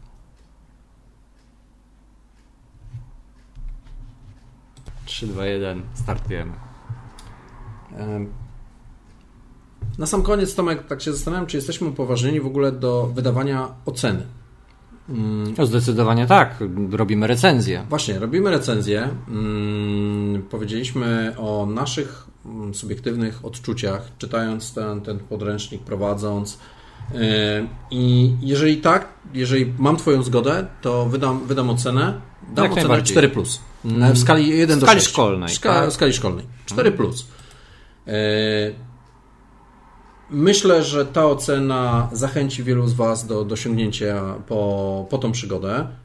Osobiście uważam, że ona jest jedną, jedną z ciekawszych e, i wbrew pozorom troszkę inną niż e, większość tego, co przeczytałem, tego, co się, co się wydało, e, czy też poprowadziłem, e, a, a prowadzę przygody właśnie wydawane, mm, wymyślone przez kogoś, a, a nie chcę absolutnie porównać do swoich autorskich, tak, tutaj, bo moje autorskie mm, są znacznie uboższe pod kątem ilości treści, a tutaj mam naprawdę w podręczniku bardzo wiele, wiele elementów, które zachęcam do sięgnięcia. 4 plus. 4 plus, bardzo plus. wysoko. Bardzo wysoko myślę, że tak. E, Ja mm, jestem no, odmiennego zdania. Ja tej przygodzie, ale oceniając ją jakby jeszcze w takim spektrum zarówno szkolnych ocen, jak i w spektrum innych przygód, które ukazały się do tej pory w tej linii wydawniczej, Mhm. ja dam 3 minus. 3 minus aż. Hmm. No, niech będzie, że aż. Tak, niech, Niech będzie. będzie aż. Niech będzie, że aż. E, nie będę dodatkowo uzasadniał. Całe uzasadnienie nasze macie już w tym kilkunastominutowym Oczywiście, materiale. To, to podsumowanie. Więc y, 3 minus zdecydowanie dla tej e, przygody.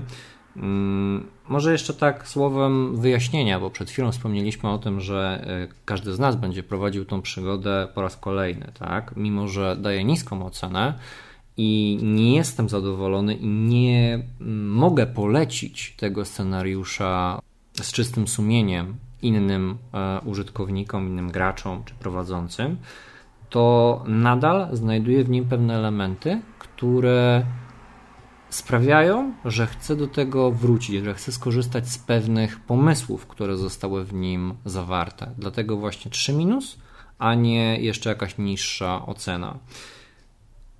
Ja w swojej 4 plus uwzględniłem to już. Rozumiem, bardzo dobrze. Dlatego też wracam, jak najbardziej. Słuchajcie, może za jakiś czas wrócimy do Was z omówieniem jakiejś kolejnej przygody. Tak się składa, że trochę ich zostało wydanych. Jeżeli się podobało, oczywiście możecie dać znać w komentarzach, czy mm, zostawić łapkę w górę, bądź w dół, jeżeli faktycznie, że uważacie, że, że coś, coś nie poszło w tej naszej recenzji, albo po prostu jest, nie wiem, za długa, za nudna. Rozciągamy się zdecydowanie zbyt długo w niektórych elementach. W każdym razie tu należałoby postawić już kropkę. Dziękujemy Wam bardzo serdecznie za przesłuchanie tego materiału. Żegnają się z Wami Tomek i Dawid. Trzymajcie się serdecznie. Powodzenia w gadaj. Avernusie. Powodzenia. Do usłyszenia.